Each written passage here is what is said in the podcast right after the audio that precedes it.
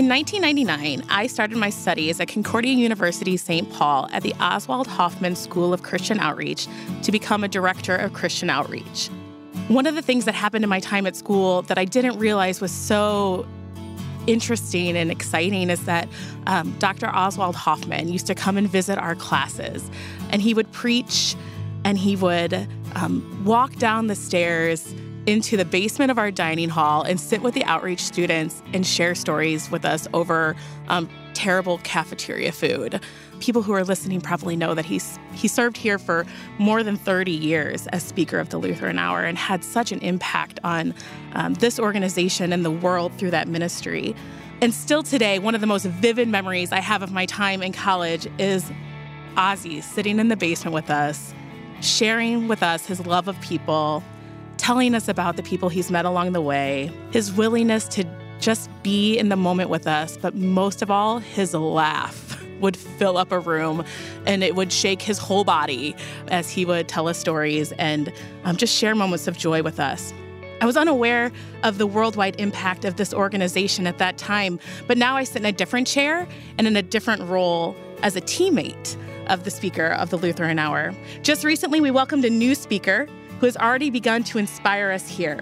This is why I'm so excited for this opportunity to speak with the Reverend Dr. Michael Ziegler, the new speaker of the Lutheran Hour. Inspiring you to be the hands, empowering you to be the feet, strengthening you to be the heart of Christ for others. Action. Action. Action. In ministry. Hi, I'm Rachel Legute, and this is Action in Ministry. We're excited to welcome to the studio today Reverend Dr. Michael Ziegler.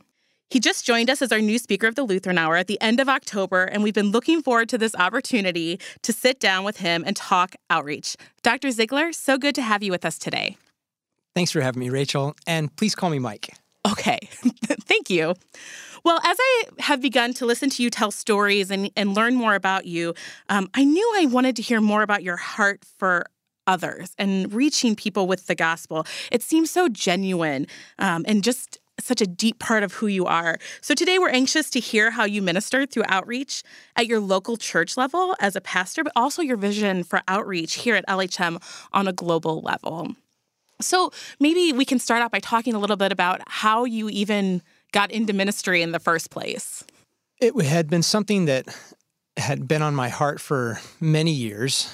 And uh, through a series of influences of a variety of people, I ended up at seminary. And I did my vicarage at Holy Cross Lutheran Church in a suburb of Raleigh, North Carolina, and got to work with Pastor Bill Byer there. And uh, he was a, an inspiration to me. He planted the church that I served at eight years before I got there. He uh, would go out into the into the town and, and meet people and learned everybody's names and called them by name. And when I got there, the church was eight years old and had a thriving early childhood center. And I would watch him stand at his office door every morning and greet every child coming in and greet their parents, and he knew all of their names. And so he was um, he was probably the one of the most inspirational people when it came to outreach for me. I think as I as I've listened to you tell stories, you've shared things that have happened um, in your time in ministry, and one of the things that I've caught on to is that you always refer to people um, in your stories by their name, and um, there's something that seems to to me that that gets to the heart of like what you believe outreach is about like getting to know the people that you're that you're actually ministering in and amongst. And i wonder um, in a time where the word outreach gets thrown around a lot and um, everyone's talking about doing outreach and um, sometimes i think we get lost in the word what's what's your like what's your understanding? How do you think about outreach? Well like you said it comes back to the name uh, calling someone by their name. Uh, i learned that from pastor bill byer and it to me it communicates in a simple way that I value you if you call someone by their name. And that's what that's what outreach is is that we believe that God infinitely values every human being that we come in contact with. Uh, so much that he would he would send up his send his son and give up his life for them. Uh, and so I think that's the heart of outreach. And when it comes to what what is outreach, I look at Galatians chapter 6 verse 10 as a key verse. Paul says, as much as we have opportunity, let us do good to everyone, to all people, and also especially to those in the household of faith. So I kind of see him saying, church, do you do two things at once. You as much as you have opportunity, you do good to everyone and also the household of faith. And so the, the church simultaneously has this outward and inward look always, and, and outreach is that outward look. It's just simply doing good for people. It, evangelism is a more specific form of outreach where we're actually proclaiming the good news of Jesus to an individual or to a group. But outreach is broader. It's it's simply doing good to people. So you finished your vicarage and you became a pastor. They let you through. Yep. and uh, how long did you serve in at a local parish level? I served for two years as an assistant pastor at, at Timothy Lutheran Church here in St. Louis with Ron Rawl and Bill Wilson, the pastors there, and then Mark Thompson is the DCE there. I learned a lot from them about adapting to your neighborhood as your neighborhood changes so also your outreach has to change that that's part of the opportunities that god gives us and they, i saw them partner with a, an organization called christian friends of new americans mm. and that uh, had a big influence on me as i stepped out on my own as a, as the sole pastor at epiphany lutheran for the last four years and continuing that partnership with christian friends of new americans uh, reaching out to a, neighborhood that is has changed. It's not the same neighborhood it was when it was planted in 1941. So you've had some years um, inside of congregations working with um, the congregation, but also in the communities. What have been some of the more memorable moments of, of outreach, of things that have happened that have just really stuck with you throughout the years? Two memories stand out to me. The first, not, not so much outreach, but seeing what the family of God can look like and then wanting that for everyone. I saw one of our members, her husband died, and um, we had a visitation for him. And I saw the people of the church gather around her, all ages, uh, uh, from small children to uh, elderly. And it was after all the formal part of the visitation was done, we got together and we sang hymns, hymns, and and uh, talked, told stories about her husband. And I watched the children there, and my children were included in this. And I couldn't think of anything more valuable, more enriching, more formative than this experience that they got to see what it looks like to suffer the loss of a loved one, but then to see a church family gather around that person and sing songs of praise to Jesus. And I thought, everybody needs this. And I, I want everybody to have this. The the outreach side of that is the the work we'd been doing with our local public school, elementary school, and partnering with them and seeing that partnership flourish. We had been doing a, a social ministry outreach thing, uh, an ice cream social, for years, and, and the numbers were getting smaller and smaller of those people who came. And those who came were, were often just other Christians who just came to be polite to our outreach thing. But then we started inviting the families from the school and noticed that they they would come in droves and we had about 100 people show up and seeing that group of people on our front lawn at the church from many nationalities black white latino asian middle eastern gave me a vision of what our church could look like in that neighborhood to be that family and, and to give that experience that I saw at that visitation to all of these families. So as you as this kind of this vision for giving to other people what people are experiencing in this moment. Um, have you seen the same kind of vision catch in people either in your congregation or your community of of also wanting to like maybe they catch the outreach bug, right? Like they mm-hmm. they also too want to give it to someone else. And I wonder if you've seen that happen. I have. What's fascinating is that many of the people in my neighborhood are they're they're doing well. They don't have a lot of perceived physical needs, but I they, I'm noticing that though they don't they're not looking for a church, they are looking for deeper maybe like psychological needs they want to serve they want to they want to help people and that's something they're they're missing no, noticeably and so when we do things for people in our neighborhood who are of a lower income status we invite them, even though they're not Christians, we invite them to serve alongside us. and I see them catch the outreach bug Yeah. in that sense. They don't they don't know what they're doing, but they know that this is what maybe they were made to do and they are getting to experience the sacrificial love of Jesus as givers even before they know who this Jesus is. And then I've seen other people who who want to be a part of our church because of the way we had been serving in our neighborhood. I wonder if there's if you've noticed a pattern in the lives of the people who um, who want to be more involved in outreach. Do you see any patterns that develop in their daily lives?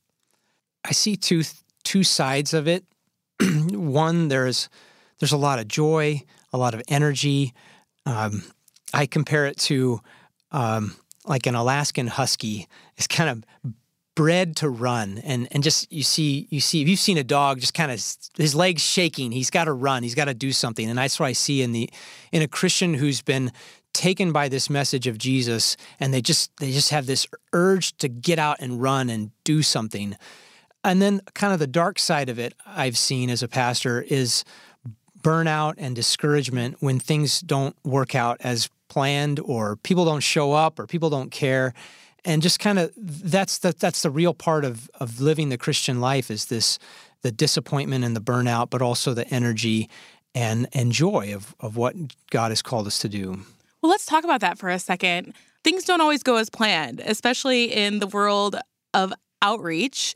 You might plan an event for your community and it just has two people who show up, or you might be really passionate about serving a certain segment of the community, but you don't have a lot of people running with you yet. And so it can be discouraging at times and it can be frustrating and you can face burnout. Like, what advice would you give to people who are maybe feeling that right now? one part would be going back to the the name, the the significance of a name. That uh, even if one person does show up, remembering that that person is infinitely valued by their Creator, and um, if it, it's nice to report big numbers, and a lot of times we are pressured by numbers to stress about that. But but I think so. That's part of it is to re- remember that if it's just for one, that's enough. And then I think the other side of it is remembering that God doesn't need me and God doesn't need you. I, well, I think of Martin Luther's um, statements that he, he made in the, the freedom of the Christian. So the Christian is simultaneously the Lord and the master of all, subject to none, but also uh, slave to all and servant of all. And so, on, on the one hand, I need to look at life and see that everything, God is doing all this for me, for my good, to uh, turn me away from my pride and sin, to turn me back to his love. So everything is is to shape me into the image of Jesus. And then at the same time, I need to look at all my efforts and see that God is using me and all his efforts to this one person. And I think that's just a healthy tension to keep in the Christian life as we deal with success and failure. Okay, so you've moved from the local church into a new role here at Lutheran Hour as the speaker of the Lutheran Hour, and there's this global ministry in front of you, the airwaves that are reaching to um, ears uh, whose eyes you can't see. Um, and can't even fathom maybe the far reaches of this ministry. Has your thinking on outreach had to shift at all, or does it still really stay kind of at the same core? it has had to shift and I'm still struggling with it. I to be honest, I struggled with accepting this call. I had been immersed in the life of a local church. I was and am still convinced that this is where God wants to do his best work in the local church. And so I asked that question in the interview process, why does the local church need a Lutheran Hour Ministries? And the answers I got made me stop and think that the the local church is where where it's at, where God wants to do mm-hmm. His work in in sharing the body and blood of Jesus in the Lord's Supper, in celebrating baptisms and that life together. But the local church, we we get in ruts. We get, we struggle with our failures and our disappointments. To have partners in ministry like Lutheran Hour Ministries and others who can help us get out of our ruts, to help us look down the line and see how the culture is changing, maybe to introduce some best practices, kind of like how you're doing on this podcast. Those are great services to the local church.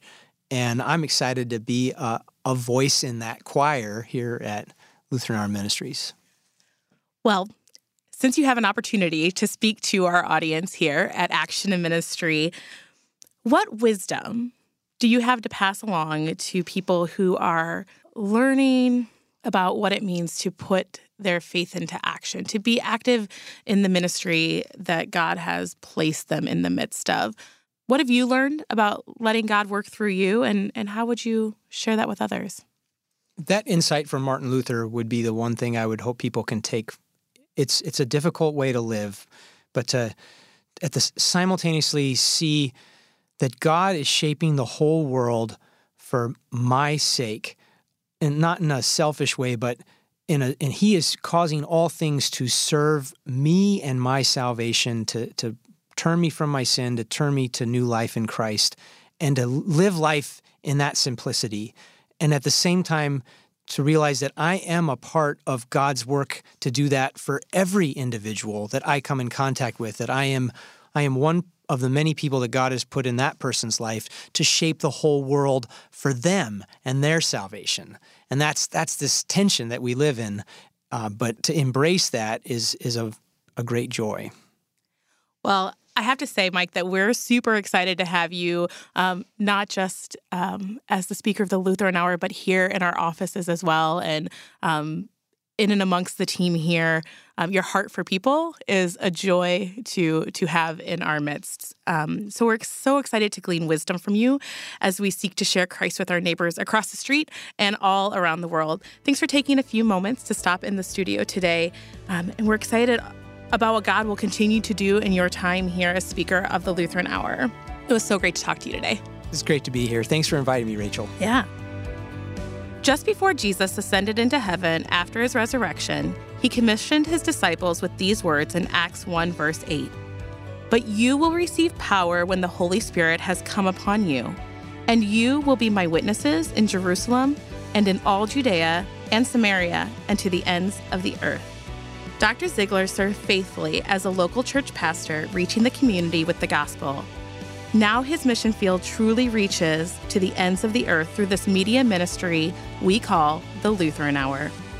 Just as Jesus called ordinary men to be his first disciples, so he called Michael and calls you too.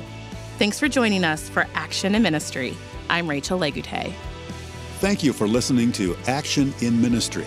We'd love to hear how you and your church are ministering to your community. To submit ideas for this podcast, visit our website lhm.org forward slash action and send us an email.